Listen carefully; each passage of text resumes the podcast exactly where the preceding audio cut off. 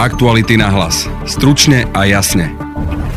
Na prvý pohľad to vyzerá tak, že za posledné dni sa situácia medzi koaličnými partnermi vyostruje. O téme sme sa rozprávali s politologom Jozefom Lenčom. Ukazuje sa, že akási potreba byť v konflikte, ktorou tieto politické strany žili niektoré 10 rokov, niektoré 4, e, 4 roky v opozícii alebo jednotlivci, ktorí tie politické strany e, tvoria, že táto, táto potreba konfliktu sa pre, preniesla aj do, do roviny vládnej koalície. Pýtali sme sa na to aj koaličných poslancov. Budete počuť Janu Byto Cigánikovú z SAS? Ne, nebudem sa tváriť, že, že, že to ide úplne hladko. Je to jednoducho manželstvo, v ktorom sú nejaké problémy. Je evidentné, že teda uh, pán premiér nejakým spôsobom má problém s uh, ministrom Sulikom. Petra Polaka z Olano.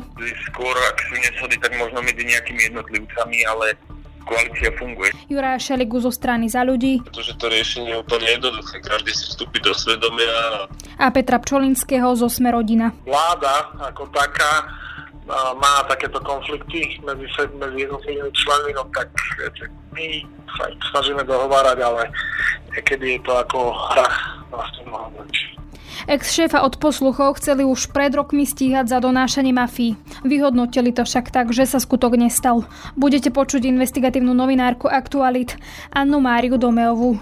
Si ho Kovačík zavolal na Koberček, a mm, pohrozil mu dokonca, že bude musieť vypadnúť e, z úradu práve preto, lebo sa tejto kauzy nechcel vzdať e, a chcel, aby to riešila NAKA a nakoniec mu teda ten prípad zobral a dal ho inej prokurátorke.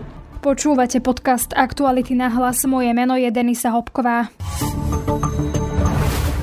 Na prvý pohľad to vyzerá tak, že situácia medzi koaličnými partnermi sa vyostruje. Minister práce Milan Krajniak ešte v piatok uviedol, že doteraz hájili stabilitu rozhodnutí vlády, ako boli príjmané, to sa však podľa neho končí. Trojdňový chaos, ktorý tu bol, nemôže ďalej pokračovať a my sa na ňom nebudeme ďalej pod, e, podielať. Ak ste si všimli, nikdy sme sa verejne nevyjadrovali k tomu, ako prebiehali jednotlivé rokovania. Rok sme tak povediac hájili stabilitu tých rozhodnutí bez ohľadu na to, že ako boli príjmané. Pán predseda sa jasne vyjadril začiatkom roka, že už to robiť nebudeme. V pondelok europoslankyňa za SAS Lucie Ďuriž Nikolsonová hovorila o tom, že Slovensko prišlo o miliardu z eurofondov. Celkovo sa dá povedať, že to, to nízke čerpanie v tom fonde, mm, ktoré naozaj je najnižšie v rámci Európskej únie, je chyba bývalej vlády.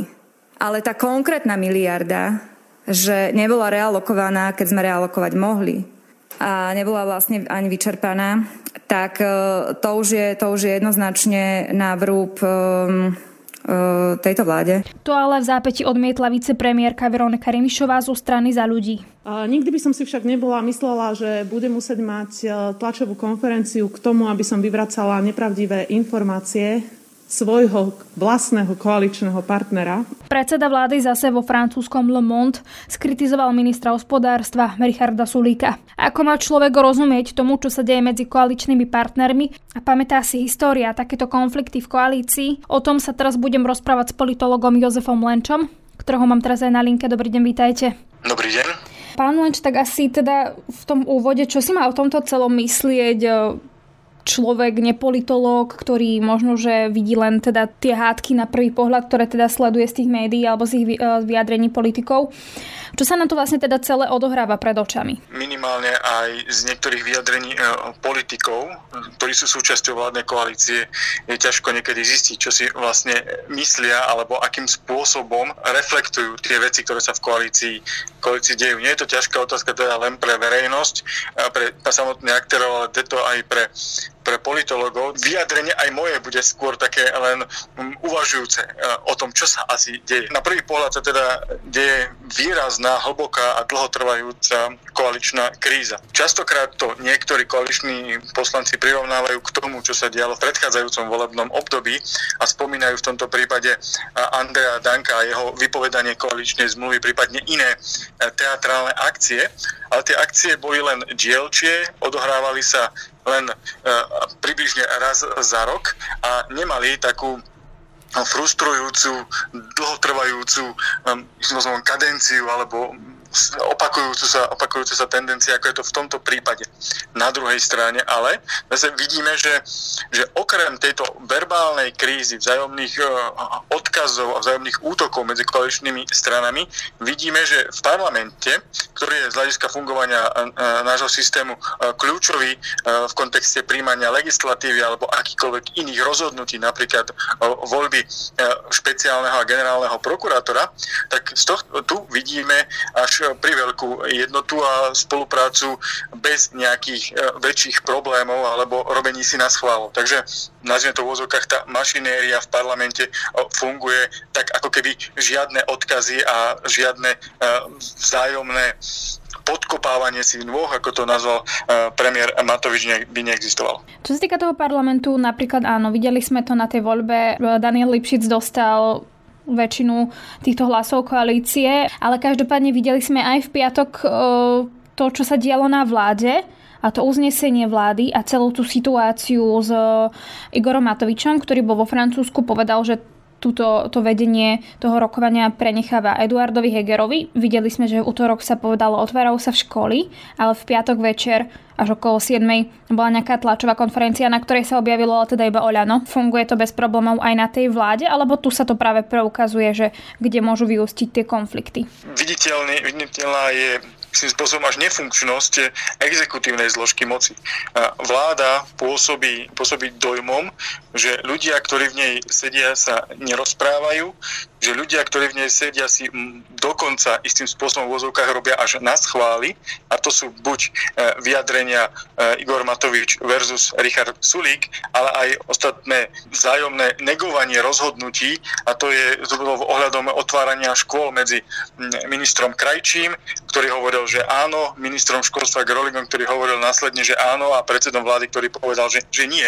Takže z tohto hľadiska to, to penzum toho dojmu, že vládna koalícia nefunguje, je práve na, e, postavené na tom, akým spôsobom vzájomne komunikujú, respektíve nekomunikujú členovia vlády a aké rozhodnutia e, členovia vlády nakoniec e, artikulujú smerom k verejnosti.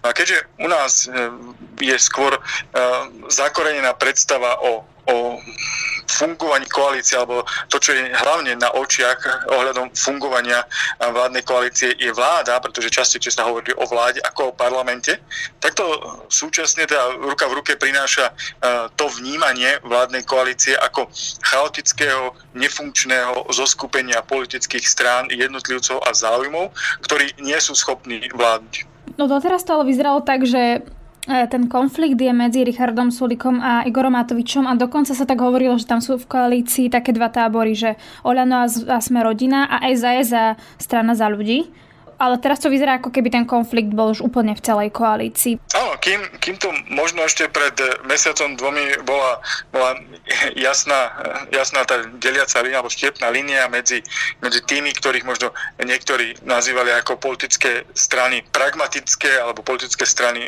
rozumu, niektorí vnímali ako demokratickejšiu časť vládnej koalície a druhá emotívna a skôr populistická s prvkami možno nedemokratického fungovania, e, tak, e, tak dnes, alebo v rámci tohto týždňa, ktorý teda len začal, e, sa ukazuje, že tie animozity v rámci vládnej koalície na, na vládnej úrovni, ale aj medzi jednotlivými politickými e, stranami sú o mnoho hlbšie a sú vlastne medzi týmito jednotlivými subjektami a neexistuje tam asi taká viditeľná alebo jasná e, štiepná línia na jedných dobrých a druhých zlých. Ukazuje sa, že akási potreba byť v konflikte ktorou tieto politické strany žili e, niektoré 10 rokov, niektoré 4, e, 4 roky v rámci svojho pôsobenia v opozícii alebo jednotlivci, ktorí tie politické strany e, tvoria, že táto, táto potreba konfliktu sa pre, preniesla aj do, do roviny vládnej koalície a miesto spolupráce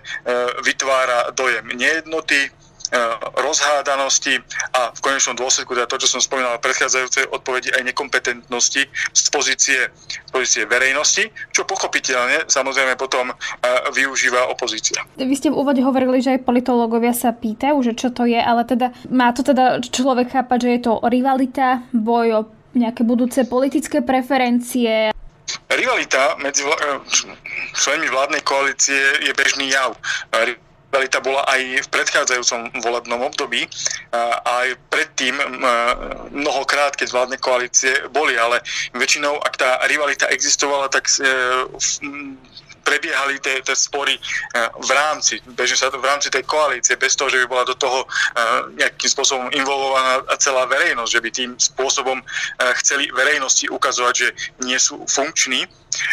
Rivalita má, má zmysel a graduje samozrejme smerom k blížiacim sa voľbám, to znamená po druhom, treťom roku existencie vládnej koalície, prípadne už keď sa vie, že sa blížia nejaké voľby, či už na komunálnej, regionálnej, európskej alebo, alebo národnej úrovni. Ale e, v tomto prípade vidíme, že, že ten, ten konflikt a tá, tá rivalita, to, to vzájomné si podkopávanie nôh je poprvé verejné, je príliš teatrálne, by som v tomto prípade ešte počiarkol, je, je iracionálne a v neposlednom rade je škodlivé pre všetky strany vládnej koalície. Oni z tohto, z tohto gradujúceho a rozrastajúceho sa konfliktu nemôžu výjsť výťazne. Mohli by v prípade, ako som spomínal, ak by boli nejaké uh, voľby, ak by ten konflikt sa odohrával v pozadí a niektorá z politických strán niečo pre seba získala. V tomto prípade uh, vidíme zisky niektorých, niektorých členov vládnej koalície, ale v konečnom dôsledku napríklad ohľadom percent alebo vnímania vládnej koalície ako takej, to všetkým politickým stranám vládnej koalície škodí. My sme si už hovorili o tom, že napríklad mnohí to prirovnávajú k tej bývalej koalícii, keď teda bol tam Andrej Danko a boli tie spory, to ste spomínali, ale napríklad teraz je tá situácia iná v tom, že je pandémia a je nejaká kríza. Vieme, že napríklad na Slovensku bola v 2008 kríza. Boli tam tiež takéto spory, že keby to vieme z toho historického kontextu možno porovnať, že či je to bežné, že proste je kríza a aj sa prejavuje si pri tej vláde, že sa to tam pretaví počas e, vlády Roberta Fica, teda prvej vlády, vtedy začala tá veľká ekonomická e, kríza alebo hypotekárna kríza, ako sa nazýva. A tam tiež, ak ku konfliktom medzi stranami dochádzalo, tak skôr s časom blížiacich sa volie v roku 2010, alebo teda e, ako reakcia na už veľmi viditeľné mm, korupčné správanie, najmä v rezortoch Slovenskej národnej strany zaujímavým paradoxom ale je na Slovensku, že, že tie konflikty medzi, medzi vládnymi alebo koaličnými stranami uh, skôr sú v období, kedy vládne tzv. demokratická pravica, ako sa to zvykne nazývať. To znamená, či už to bola uh, vláda Ivety Radičovej, alebo teraz uh, vláda Igora Matoviča. V oboch prípadoch boli súčasťou vlády aj Igor Matovič a Richard Sulik a možno oni sú tými príčinami týchto konfliktov, ale tá vláda e, v tom čase síce ešte e, bojujúca e, s pozostatkami hypotekárnej krízy, respektíve snažiaca sa vymaniť Slovensko už z tej krízy alebo toho pokrízového reštartu štátu, tak v tom období medzi stranami bolo, dalo by sa povedať, podobné e, nepriateľstvo, e, podobná vnútrokoaličná opozičná politika, najmä z pozície Igora Matoviča a Richarda Sulika. Takže ak by sme chceli hľadať nejaké historické dežavy toho, čo sa deje dnes, tak skôr než vláda Roberta Fica s Andreom Dankom a Belom Bugárom, to bola vláda Ivety Radičovej, kde sa podobne voči sebe správali koaličné strany a vládu vlastne ukončilo spojenie hlasovania o vládnom návrhu e, spojené teda so dôverou vlády. Toto naznačil už aj Richard Sulik vo svojom rozhovore so Zonou Kovačič Hanzelovou, takže môžeme možno očakávať, alebo niekto sa možno v úzokách môže tešiť na to, že nejaké podobné državy zažijeme aj v prípade súčasnej vlády. O situácii som sa rozprávala aj s koaličnými poslancami. Vypočujte si rozhovor s Jurajom Šeligom zo strany za ľudí. Má tu dve roviny podľa mňa. Jedna vec je to, akým spôsobom sa pripravujú reformy a ako sa pracuje na zákonoch. Tam to prebieha keby štandardne a druhá vec je tá politická komunikácia, ktorú ja vnímam teda neštandardne a tam si myslím, že koalícia má čo dobiehať. To, čo ale vidí verejnosť, je, že sú teda konflikty v tej koalícii. Včera sa toho udialo viac, veď videli sme, že premiér pre francúzsky Le Monde mm, tam hovoril o Richardovi Sulíkovi. Ako to, že sa toto deje? Že, že tá koalícia v očiach verejnosti vyzerá, ako keby mala stále konflikty? Pozrite, každý si je zodpovedný sám za svoju komunikáciu. Ja môžem povedať na to toľko, že si myslím, že tá legitimita, ktorú sme dostali od ľudí vo voľbách a to, akým spôsobom, v akej nálade ľudia volili, by nás malo záväzovať a ten záväzok spočíva v očiste Slovenska a v príprave reforiem.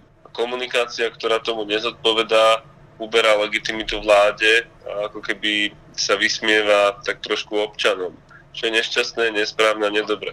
Môžem hovoriť za našu komunikáciu stranickú alebo za svoju, sa snažíme byť aj konštruktívni, aj vecní a nereagovať na osobné útoky.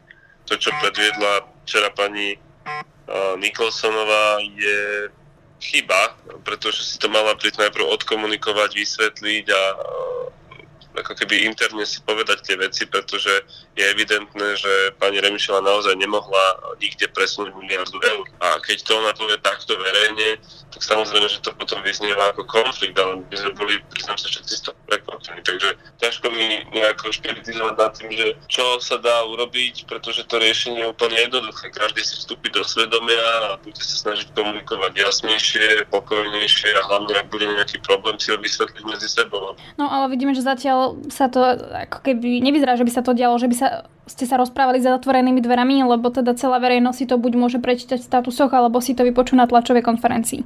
To je dobrá poznámka, no každý začíname v nejakej miere od seba a učíme sa od seba, my toto dookola opakujeme našim koaličným partnerom aj svojim kolegom, aby sme udržali proste vecný, odborne konštruktívny tón a ak aj s ničím nesúhlasíme, aby sme to komunikovali proste s patričnou vážnosťou a s tomu prislúchajúcou formou. Ale tak každý je zodpovedný za svoju, svoju vlastnú komunikáciu a svoju vlastnú stranickú líniu. V tomto smere je to ťažko k tomu nejako keby niečo povedať. No. A ja nie som ani hovorca premiéra, ani pána Sulika a podobne. Ak to pôjde takto ďalej, tak zničia dôveru ľudí. Na tému som sa pýtala aj poslankyne SAS Jany Byto Cigánikovej. Vzťahy v koalícii uh, sú pracovné a vzťahy so za ľuďmi sú okrem toho, že sú pracovné, aj naozaj dobré. Máme dobré vzťahy aj s inými kolegami, aj s Veronikou Remišovou a ja som si istá, že, že to také zostane, že, že si všetko vykomunikujeme. Nemali ste si to vykomunikovať ešte predtým, ako bola včera tá tlačová konferencia? Ja som išla na tlačovku k zdravotníckým témam a k tomu, že minister Krajči nevyužíva možnosť, možnú pomoc zo zahraničia a na výzvy Richarda Sulika by ich využil, reagoval tým, že to zvládneme a že máme svoju hrdosť. Toto som považovala za chybu a preto som považovala za nutné o tomto informovať aj verejnosť Ostatné naozaj sa treba pýtať kolegyni Nikolsonovej, treba nechať možno tomu čas, aby si to s Veronikou Remišovou vydiskutovali, ale opakujem, tie vzťahy sú natoľko korektné a dobré, že som si istá, že, že, že si to vydiskutujú. Tak všeobecne nejaké obdobie sa teda hovorí, že nejaké proste hádky sú v koalícii, či už je to medzi premiérom a Richardom Sulikom, nehovorím, že hádky, ale proste konflikty. Mňa teda zaujíma, čo je ten teda hlavný problém, že to na verejnosti vyzerá tak, že tá koalícia teda nie nie je stabilná. No, ja rozumiem, že to tak vyzerá, ale opakujem takto, že ne, nebudem sa tváriť, že, že, že to ide úplne hladko. Je to jednoducho manželstvo, v ktorom sú nejaké problémy. Je evidentné, že teda uh, pán premiér nejakým spôsobom má problém s uh, ministrom Sulikom a nevyužije žiadnu príležitosť uh, to pripomenúť nielen teda už nášmu domácemu publiku, ale už najnovšie v zahraničí. To samozrejme nevzbudzuje v ľuďoch pocit istoty, tomu rozumieme, ale naozaj s tým nevieme nič urobiť. Je to proste vec, ktorú sa musíte pýtať premiéra a nakoniec premiér je dirigentom tohto orchestra. Ja sa viem vyjadriť k tomu, ako reagujeme. My reagujeme naozaj vždy vecne, fakticky, nie, nejak osobne. Je podľa vás teda koalícia stabilná teraz, ako je? No, koalícia musí byť a je stabilná. My sme súčasťou uh, koalície a aj keď máme iný názor, aj keď prezentujeme nejaký iný názor na niektoré riešenia, je to možno šťastie spôsobené aj tým, že jednoducho máme len troch členov vlády zo 16 a niekedy napríklad v prípade plošného testovania sú tie riešenia mm, pri ktorých sme prevalcovaní a častokrát aj so, so, s kolegami zo za ľudí, sú naozaj tak proti nášmu chápaniu, že jednoducho musíme povedať nahlas, že my sme s týmto nesúhlasili a nezúčastňujeme sa. Toto je, toto je nejaký dôvod, možno, ktorý môžu ľudia vidieť ako nestabilitu, ale naopak dokazuje to len pluralitu názorov, ukazuje to, že vláda v rámci možností funguje teda demokraticky, aj keď pánovi premiérovi sa to nevždy páči, ale jednoducho naozaj sme autentické uh, a samostatné strany, celky, ktorý, ktoré komunikujú. A keď ide o prácu, tak my si vieme úplne bez problémov každý jeden z nás uh, sadnúť a pracovať. Taká záverečná otázka. Čiže podľa vás vláda vydrží 3 roky ďalšie? Určite preto urobíme všetko, aby vydržala, áno. Ako to vníma sme rodina, povie koaličný poslanec Petr Pčolinský.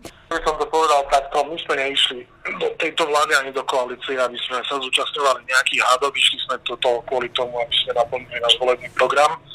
To je pre nás podstatné a my sa ani nemeníme zapájať ani ako extra komentovať tieto roztržky Sásky z Oľano, Sásky zo za ľudí, čiže eh, ja by som sa k tomu nejak extra ani nevyjadroval to je skôr na nich, ale vždy sú to, by som povedal, konflikty medzi jednotlivcami, nie medzi stranami, lebo ako môžete vidieť v parlamente zákony prechádzajú. No sú to hádky jednotlivcov, ja som včera bol na koaličnej rade, koaličná rada prebiehala absolútne vecne, konstruktívne riešili sme návrhy zákonov, nejaké zámery, jednoducho to, čo nás čaká najbližšie týždne. A to, že sú tam prestrelky, no tak to Viete, tie prestrelky na koaličnej rade nie sú. Tie prestrelky sú v médiách. Posledná otázka. Vydrží takto vláda fungovať 3 roky? No, parlament vydrží. Či vláda vydrží, to ja neviem. Čo teda čakáte, že sa môže stať? No, viete čo, ešte raz, ten parlament je úplne v poriadku, tam zákony prechádzajú z problémov. My ako predsedovia klubov koaličných nemáme najmenší problém medzi sebou komunikovať to, že vláda ako taká má takéto konflikty medzi, medzi jednotlivými členmi, no tak viete, my sa snažíme dohovárať, ale niekedy je to ako hra vlastne mohla No a čo na to najväčšia koaličná strana Olano? Pýtala som sa Petra Poláka. Ja si myslím, že v poriadku, ako máme vzťah, ako však ja mám vzťah aj s e, koaličnými poslancami zo strany za ľudí aj zo strany SAS, kedy sme, dajme tomu, aj v dennom kontakte kde si vymeniame informácie. Skôr, ak sú neshody, tak možno medzi nejakými jednotlivcami, ale koalícia funguje, však to môžete vidieť pri hlasovaniach pri dôležitých zákonoch, že parlamentom prechádzajú dôležité zákony, že na koaličnej rade je shoda pri tých dôležitých zákonoch a, a vlastne zákony, ktoré sú predkladané v parlamente, tak prechádzajú ako s, s, koaličnými, s koaličnou podporou, ako s, s podporou všetkých koaličných strán ja si nemyslím, že je nejaký koaličný problém. Určite sú nejaké, nejaké problémy nevyriešené, ktoré sa mali možno mm, vyriešiť za zavretými dvermi, ale mm, nepredpokladám, že by to mal byť nejaký spor, ktorý by mohol nalomiť dôveru aj vlády. Uznesenie Najvyššieho súdu o väzbe policajta Jozefa Reháka odhaľuje, že pred 5 rokmi mohli v jeho prospech upratať kauzu vynášania informácií gengu Sikorovcov. Zasiahnuť do nej mal vtedy špeciálny prokurátor Dušan Kováčik a policajná inšpekcia. Viac sa o tom budem teraz rozprávať s reportérkou Aktualit Annou Máriou Domeovou, ktorú mám teraz aj v štúdiu. Anna, vitaj. Dobrý deň. Asi úvode si teda povedzme, že kto je Jozef Rehák, keď teda ho spomíname a čo teda mal mať s gengom Sikorovcov. Jozef Rehák bol dlhoročným policajtom, ktorý veľkú časť svojej policajnej kariéry e, strávil na špeciálnom policajnom útvare, ktorý mal na starosti odposluchy. Bol zadržaný po akcii Judáš začiatkom e, decembra minulého roka a jeho konkrétne e, sa týka obvinenie, ktoré súvisí so zločineckou skupinou Sikorovcov, ktorým mal viac ako 10 rokov vynášať informácie. Podľa e, toho, ako znie jeho obvinenie, mal vynášať informácie e, konkrétne vtedajšiemu bosovi Sikorovcov Robertovi Lališovi zvanému Kýbel. Nové skutočnosti, o ktorých, o ktorých píšeš, prichádzajú teda po 5 rokoch. Prečo teda prichádza teraz? K tejto téme sme sa dostali preto, lebo e, ju spomína uznesenie Najvyššieho súdu, ktoré rozhodovalo o stiažnostiach obvinených aj dozorujúceho prokurátora v kauze Judáš, pretože aj Rehák, aj e, druhý človek, o ktorom sa rozhodovalo, Daniel Čech, e, bývalý druhý muž finančnej správy, skončili vo vyšetrovacej väzbe, konkrétne v kolúznej väzbe. A Najvyšší súd v tom uznesení upozornil v súvislosti s tými kolúznymi dôvodmi, teda dôvodmi ovplyvňovania vyšetrovania, práve e, tento prípad a fakt, že už pred e, 5, skoro 6 rokmi e, tento prípad vyšetrovala Národná kriminálna agentúra, dozoroval ju špeciálny, teda prokurátor úradu špeciálnej prokuratúry Peter Kysel a došlo k niektorým veľmi zvláštnym krokom, ktoré skončili tým, že prípad e, prevzala policajná inšpekcia. Dušan Kováčik Kyselový prípad zobral, dal ho inej prokurátorke a celé vyšetrovanie skončilo konštatovaním, že skutok sa nestal. Prečo oni vlastne vyšetrovali Preháka pred tými 5 rokmi? Pri rozpracovaní skupiny Sikorovcov vyplynula informácia, že im niekto vynáša z polície.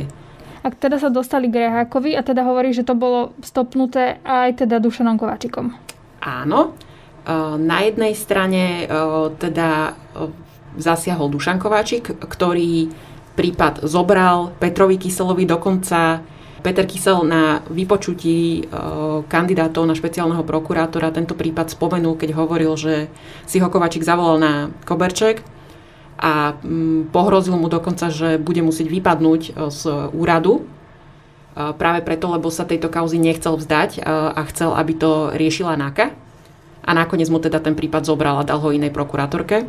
A zároveň e, to zobrali vyšetrovateľom znaky a dali policajnej inšpekcii.